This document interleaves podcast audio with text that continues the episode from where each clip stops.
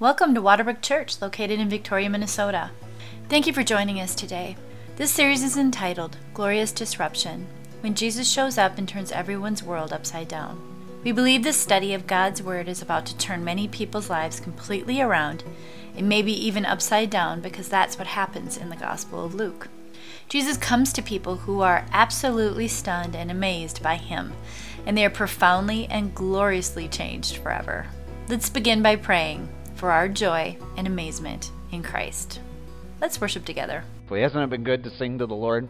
Lift up his praises this morning to be reminded of who he is. And that's what I want us to see this morning as we go into the Gospel of Luke. As we go into this section on the birth narrative of Jesus with Mary, one of the things I immediately want to do for you is remove from uh, this text the sentimentality of it. Um, because I want you to think just for a moment what's going on here. Uh, it's gloriously simple, it's profoundly humble. Here is the God of the universe announcing the invasion of the kingdom of heaven into the history of men to a young woman, a teenage girl. It's our God. That's how he works. He comes to a teenage girl and he's announcing that the climactic moment that the ages have been anticipating is now being realized. He doesn't walk into uh, Nero's uh, palace, he doesn't go to the temple. Uh, in uh, Jerusalem, he goes into no man's land, to Nazareth, to nobody on the world scale, and he tells them now. Now. The kingdom of God is coming now. The king of the universe is coming in human form. And so you and I need to realize that Gabriel is not coming to make us sing kumbaya type songs about Mary and Jesus. He's announcing the invasion of the kingdom of heaven, upsetting, defeating sin, death, Satan, and uh, bringing in an eternal kingdom that cannot be shaken. So I just want you to think about that this morning because as we uh, go into the Gospel of Luke, I've called this glorious disruption. And I want you to think about this. This is heaven disrupting earth. This is heaven disrupting hell. This is Christ disrupting sin, destroying sin, destroying death is glorious. And he's coming to Mary in Nazareth. Isn't that glorious? Just to stop and think about that. I called the series Disrupted Anonymity, uh, or this, the sermon today, because really that's what's going on. Uh, she's not going to be anonymous much longer. Down through the ages, uh, across the world, everybody's going to know who Mary is uh, before long. But here, she is hearing this message profoundly shaking and rocking her world, and at the same time saying, Okay, may it be done to me as you have said. I, and I want you to just ponder that for a moment. Um, one of the arguments about why Luke wrote this particular gospel to uh, Theophilus uh, Darrell Bock argues that it's possible that Theophilus, because he uses the word assurance, he says it's possible that Theophilus has been shaken by the events of the Roman Empire. That uh, he has, on the one hand, seen the pushback against Jesus in the Jewish community. He's a Gentile. And then simultaneously, he has seen persecution come from the Roman establishment and he could be wrestling with is this really how it's supposed to work? And what Darrell Bock argues is that Luke is going back for the assurance of Theophilus and gazing through the life, the death, the resurrection, and the ascension of Jesus, and looking into the Old Testament on the one hand and saying, This is exactly what it said would happen. And we see Jesus. He looks back and he sees Jesus in the prophecies of the Old Testament in order to assure Theophilus. And at the same time, he's announcing to Theophilus that what is happening is not failure, but it's actually God triumphing even in and through persecution. So let me read you uh, what Bock writes, and then let's spend a little bit of moment uh, thinking about this. He says the, the two volumes, Luke Acts, assured Theophilus that persecution of the church was not a sign of God's judgment. Instead, the persecution had been predicted and, listen to this, was the means by which the message could go out to even more people across the world. Isn't that great? He's saying that persecution, and you see this in Paul's testimony, persecution actually served to advance the gospel to peoples. And so he was pointing that out to him. He said, The work details, Luke uh, and Acts, detail how Jesus is at the center of God's plan. A plan that not only anticipated his death, but also more significantly, his resurrection ascension to God's right hand, where he offers the benefits of salvation as Lord to any who come to him. So, this is what uh, Darrell Bock is arguing. He's saying the center of the story is not Mary. This is not the story of Mary, this is the story of God. This is the mission of God coming into the world. Mary, obviously, is marvelously included. This anonymous girl is brought into the plan of God. But what's being declared to Theophilus, what's being declared to us, is that the God of time and eternity has entered into time to triumph over sin and death. This is the story of God. And we are called in the Gospel of Luke and in the book of Acts, we are called to marvel at God, to be blown away at the disruption of the gospel with life and hope. We've been singing all morning long about the need for hope, about the provision of hope, the certainty of hope in the gospel. And so, this is what I want us to see today. Um, it wasn't just a disruption, it wasn't meant just to disrupt Mary, it was meant to disrupt you today. In reading it, it was meant to disrupt me because you and I are, most of us, pretty anonymous as well. Thank God he's come for us. Aren't you glad for that? But here's the other danger I think that happens for us. Sometimes we actually want anonymity. Right? You see the world and the mess it's in, you hear the brokenness of politics, you watch what's going on, and you think, wouldn't it be great just to be left alone? Right? Just to be withdrawn, to pull back. I think there's a lot of people who have liked COVID over the last year because, in one sense, they haven't had to go to be with people. They've been able to say, Sorry, I can't come. so I don't have to show up. They've pulled back. But here's the danger of all of this we are on mission, and God is never off mission. He is on the move. And COVID as difficult and painful and hard as it for many of us, the reality is, has not stopped the King of Kings and the Lord of Lords from executing his plan to bring the nations to himself. And so here's what we've got to guard our sense, uh, ourselves against. And uh, I believe Luke addresses it, Axel addresses it cultural pessimism. Because when we start to think negatively by everything we see around us, we, we disengage missionally. Cultural pessimism produces missional disengagement. Friends, we are not to be missionally disengaged. How do we fix that? The only way is not to listen to the bad news, but to believe the good news. Right? The good news of the gospel. So we need what I'm going to call biblical faith, right? The faith that comes out of the truth of the Word of God. Biblical faith will always produce missional engagement. If it's not producing missional engagement, we haven't understood what we've read. We haven't heard what the Spirit has said. So, what does, how, do you, how do you get the biblical faith that triumphs over the cultural pessimism? We battle this all the time. What does Paul say in Romans?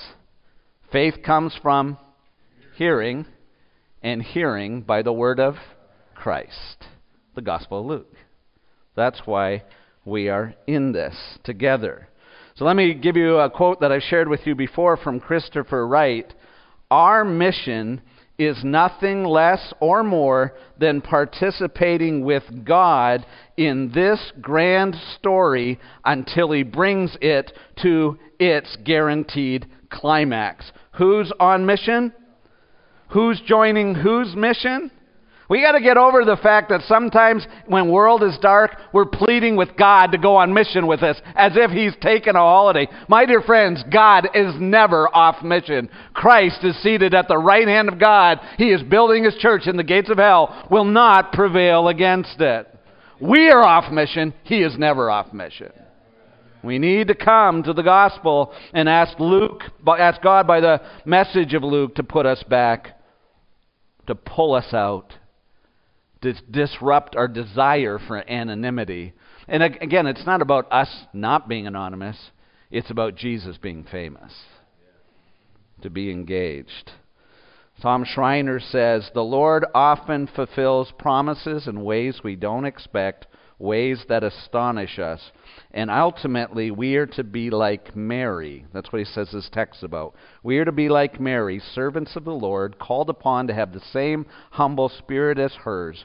We too say to the Lord, May our lives be according to your word and your plan, not ours. So, we need a radically God centered worldview. You understand what's going on here? It's a story of God. It's a story of the mission of God in Jesus Christ. We need God to disrupt it because if we look in the mirror, we'll lose hope. If we look at the world and ourselves in that, we'll lose heart. We'll lose focus. We need to get our eyes on God so we stay on mission. So here's, here's what I want us to see in the life of Mary, and I want us to pray that we would say today, God, disrupt us it, wherever we're trying to hide out from you, disrupt our anonymity, give us the response of Mary. May it be to your servant. I am your servant. May it to be to me as you have purposed and, and said. But I want you to hear this. What frees us for ministry and mission in the name of Jesus is when we're more conscious of God's favor than our insignificance. Got that? That's what's happening with Mary. When we are more convinced of His faithfulness than our fickleness when we are more driven by His power than our limitations. What was the key verse that Elizabeth just read? Nothing is impossible with God. Is that good news? And that we are more captivated by his call than our comfort. This is a difficult call for Mary, but she's not having this kind of deep self reflective moment on the difficulty. She is caught up that this is the King of Kings coming into the world, the promised Messiah. And she says, Let it be. She sings the Beatles song. let it be, let it be. Is it Mother Mary sings? No, it is. anyway, so let's go into this text of Scripture. But before we do, let's pray. Let's pray. Oh God, show us your glory. Oh God, get a hold of us with this warrior Gabriel angel coming in to announce an invasion from heaven. And let us have the heart of Mary, which would say, We are your servants, disrupt as you will, and fit us to serve you by faith. Help us, oh God, we pray. In Jesus' name, amen. So here's what I want you to see in this text. I'll try to skip through it uh, rather quickly. I, I have committed to go through the Gospel of Luke in a year. I thought that was reasonable. Now it seems insane. But I'm going to do it, right, Gabe? You guys will help me? John? Well, I don't know. we'll do it, all right.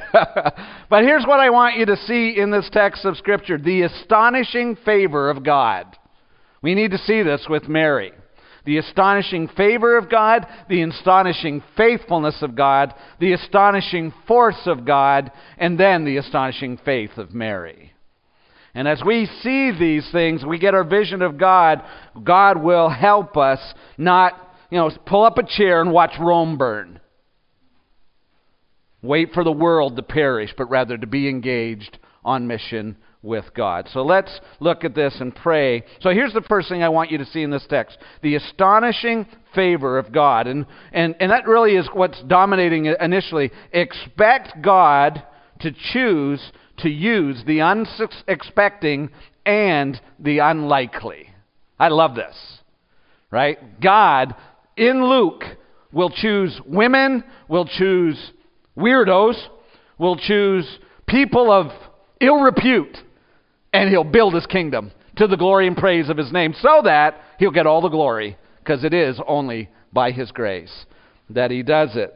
So we have this text of Scripture that teaches us. It says in Luke chapter 1, verse 26, in the sixth month, that's Elizabeth's pregnancy, in the sixth month, the angel Gabriel was sent from God. Who sends him?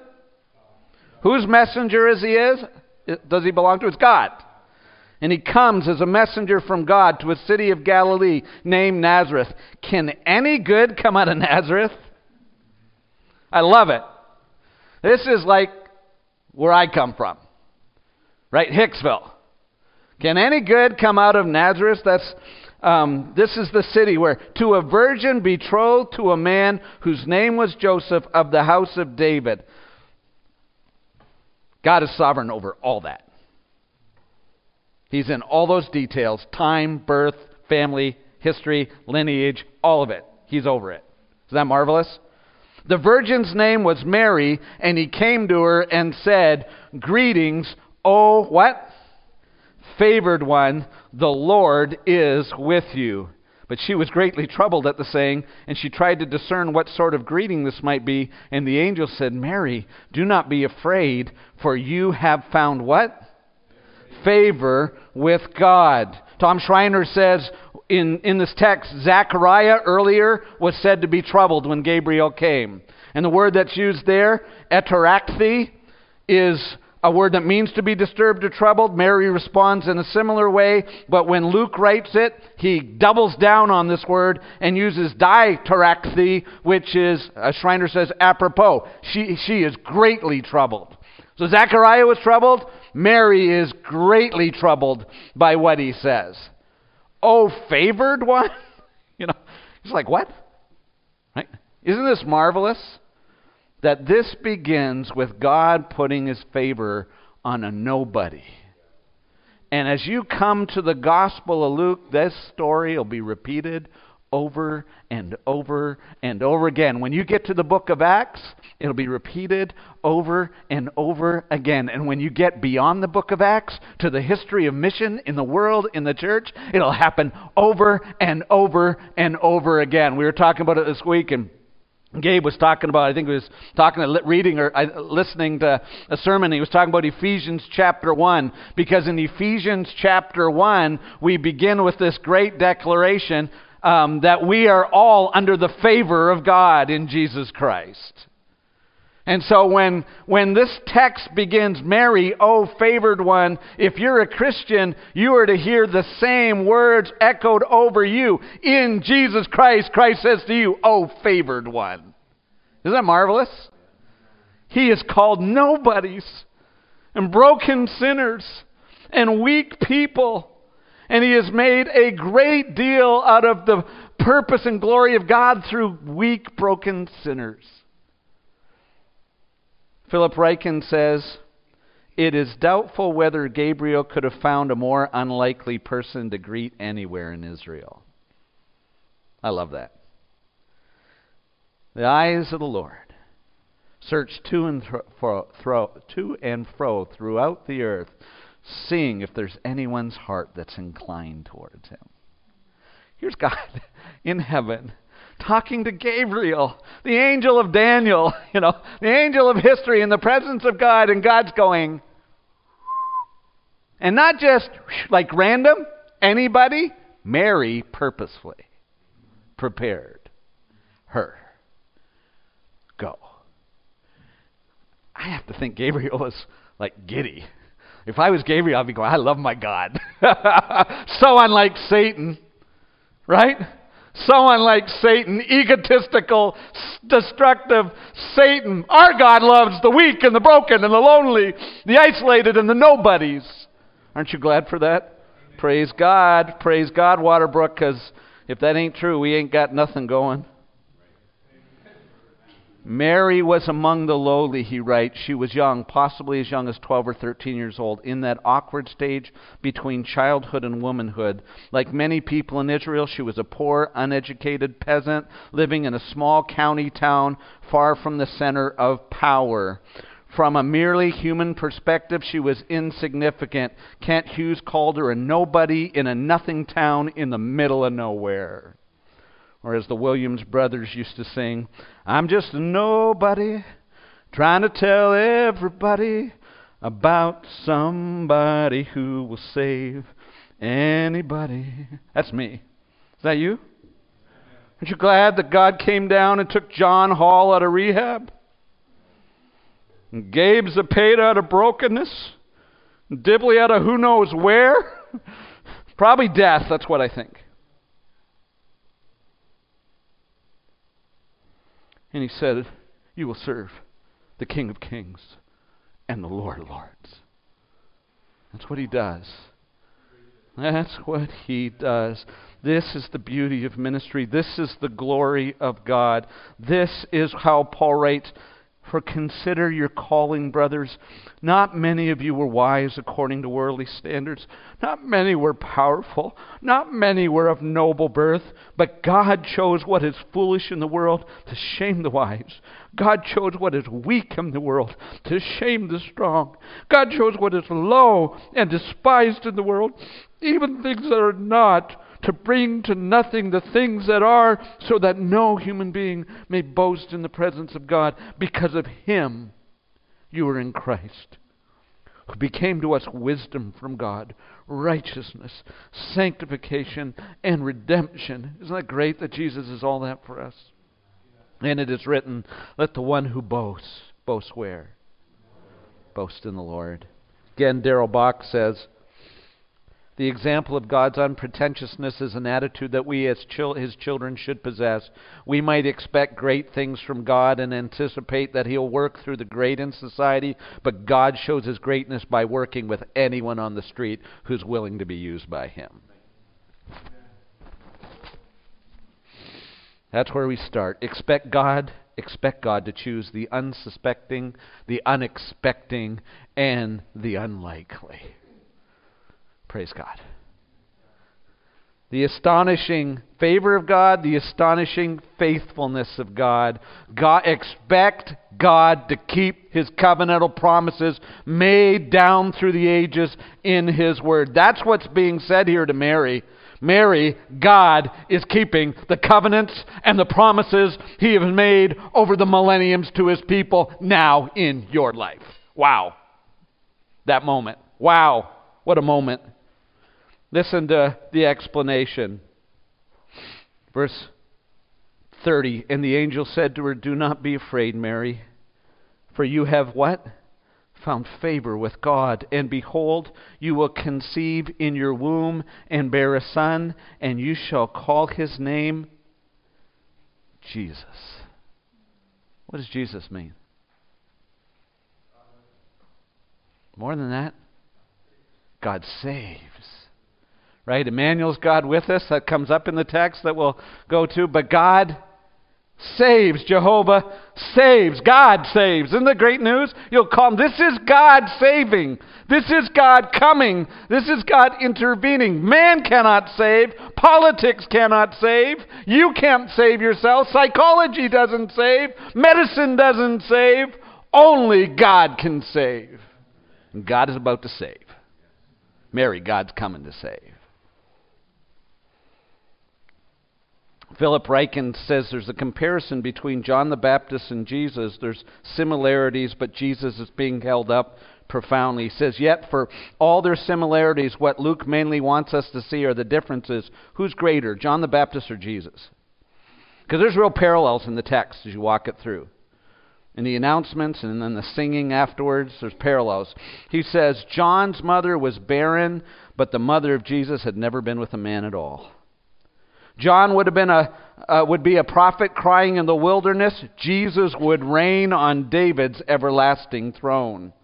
John would be great before the Lord. Jesus would be great without qualification, the Son of the Most High God. John would be filled with the Holy Spirit. Jesus would be conceived by the Holy Spirit. John would be prepared for God's com- would prepare for God's coming. When Jesus came, God was there in the flesh.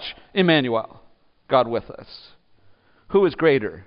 John or Jesus. Luke argues from the lesser to the greater to give more glory to Jesus. Jesus was like John, but superior in every way, every respect, infinitely superior. So, what does he say? You will have a son. At the very least, Jesus is Mary's son. Jesus is Mary's son, he says. Jesus is God's son, and Jesus is David's son. Look at the text. He says, Mary, you'll have a son. You'll bear a son. It's your son. You'll call him Jesus. Here we see in, in, the, in this announcement, Mary will have an actual son named Jesus, which means God will take on human flesh. Fully human in order that he might die, but also ever live to intercede with you. I want to tell you something. Jesus is exalted right now, but he is still the God man.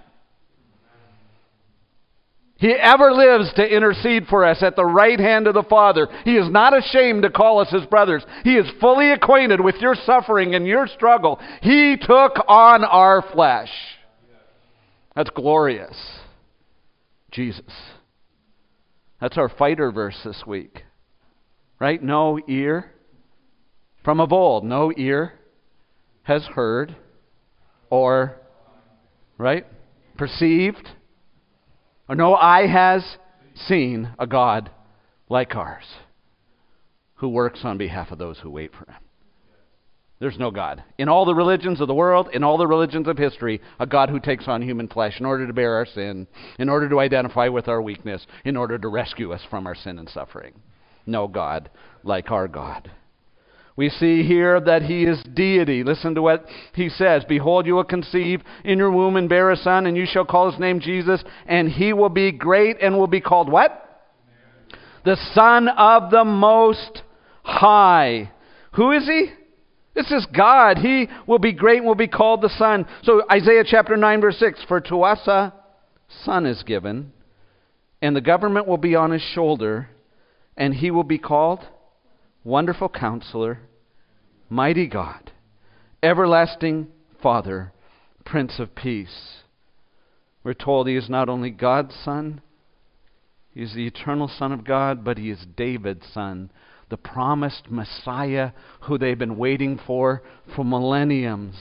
He says here in verse 32 He will be great, called the Son of the Most High, and the Lord God will give him the throne of his father David, and he will reign over the house of Jacob. How long?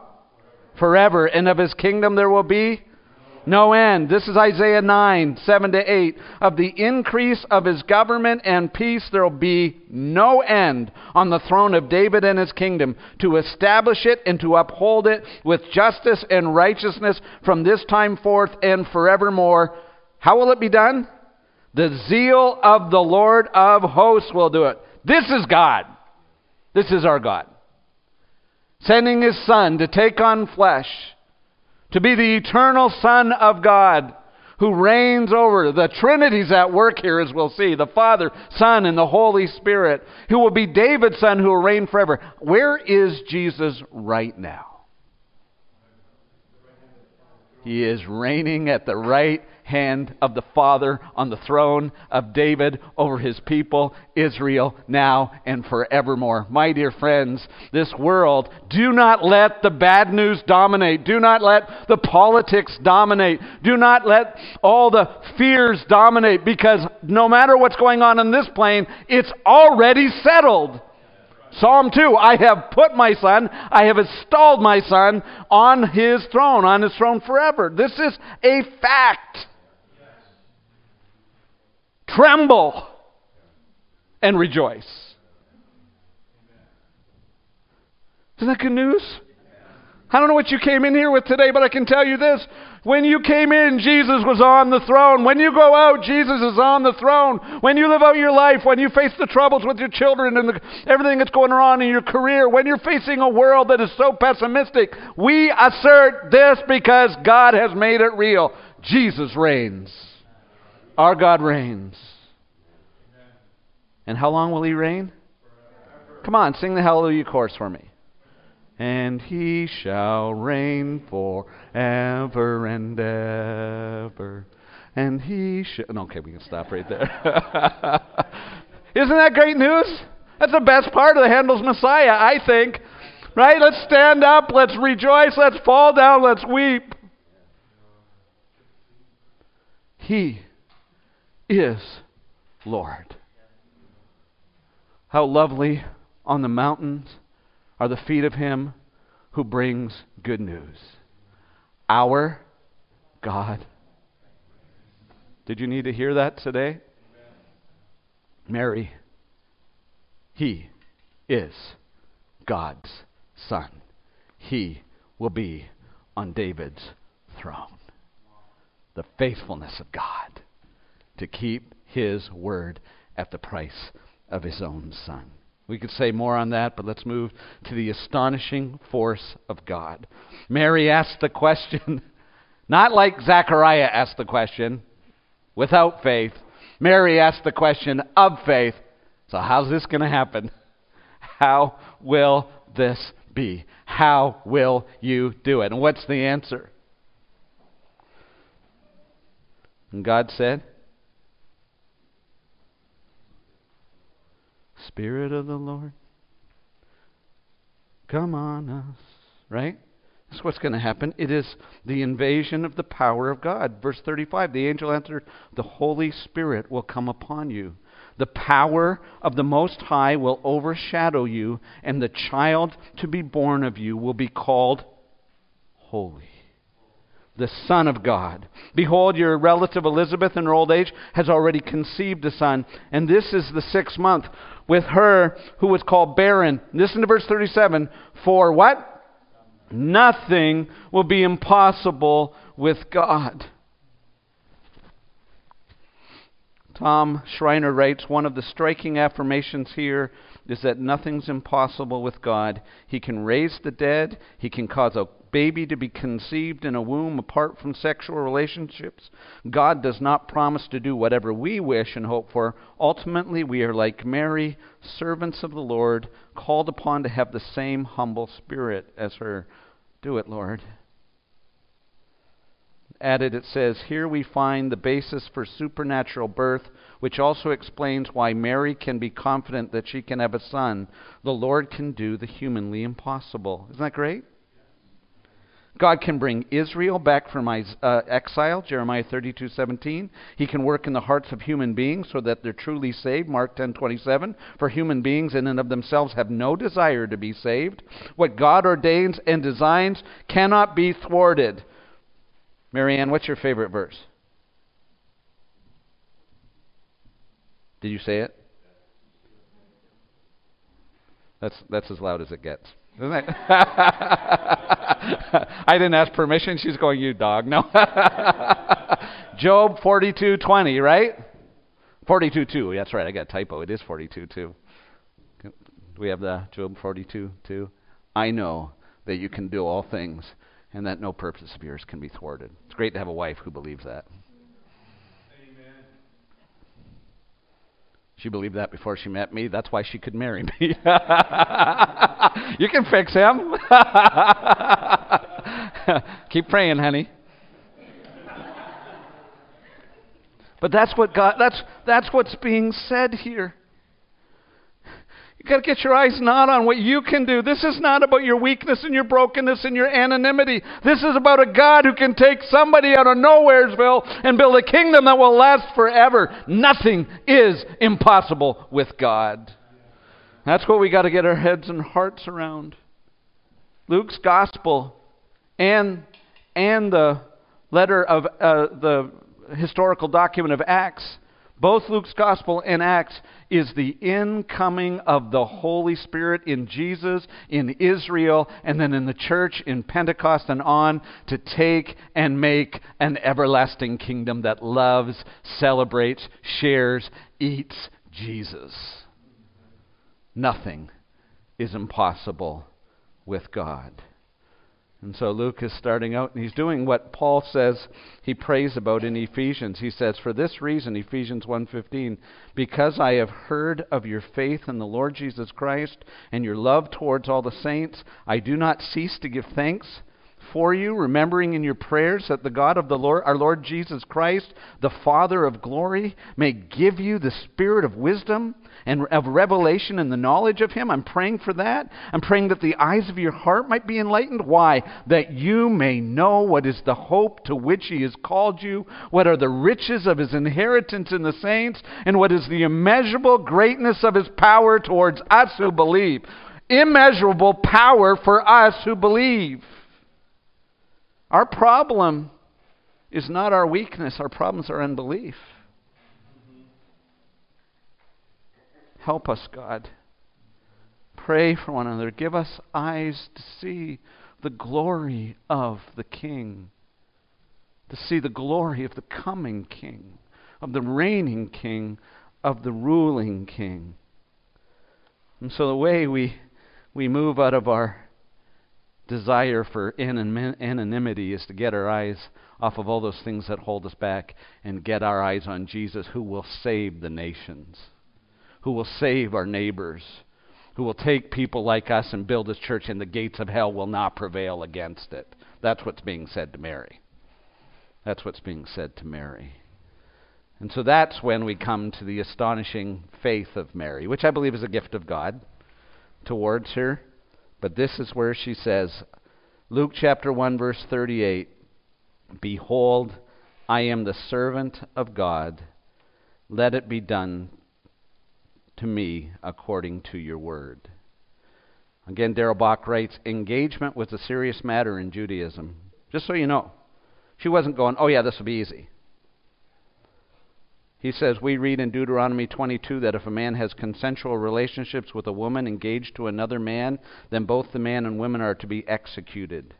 Engagement took place before witnesses with the giving of a bride price. The wedding would typically occur a year later. The woman belonged to her future husband at the time of her engagement.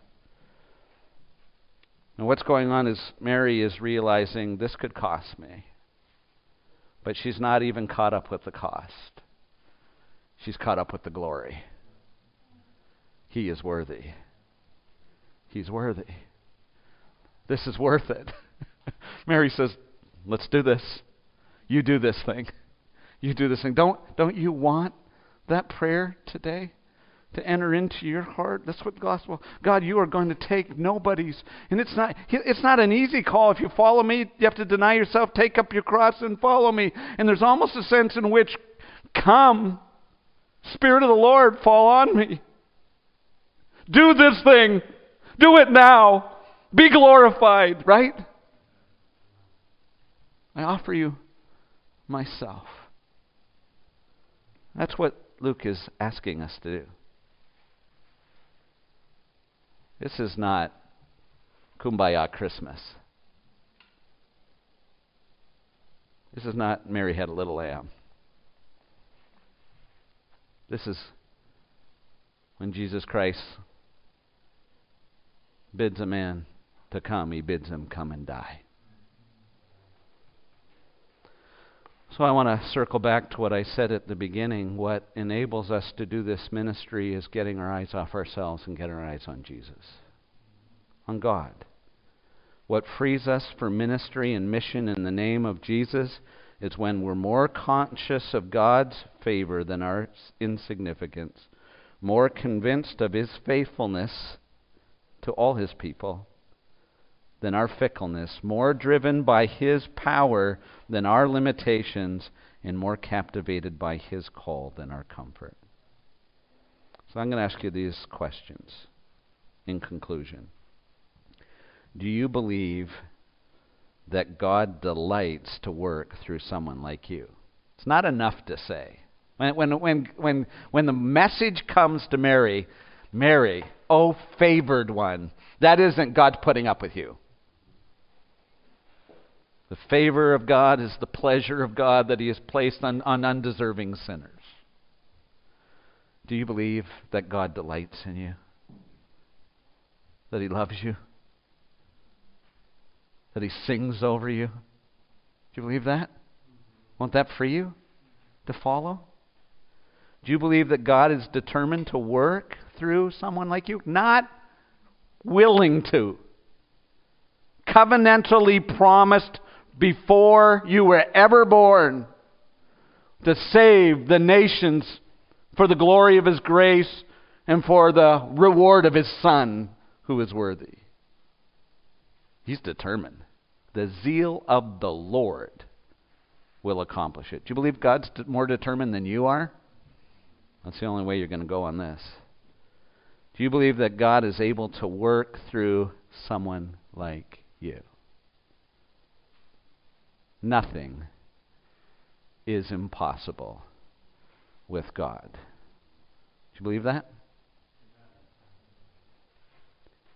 Do you believe God deserves, that Jesus deserves, to be trusted by someone like you? Is he worthy? Is he worthy? Oh, yeah. He did not spare his own son, but gave him up for us all. How will he not, along with him, freely give us all things? He's worthy. Would you pray with me? Let's pray.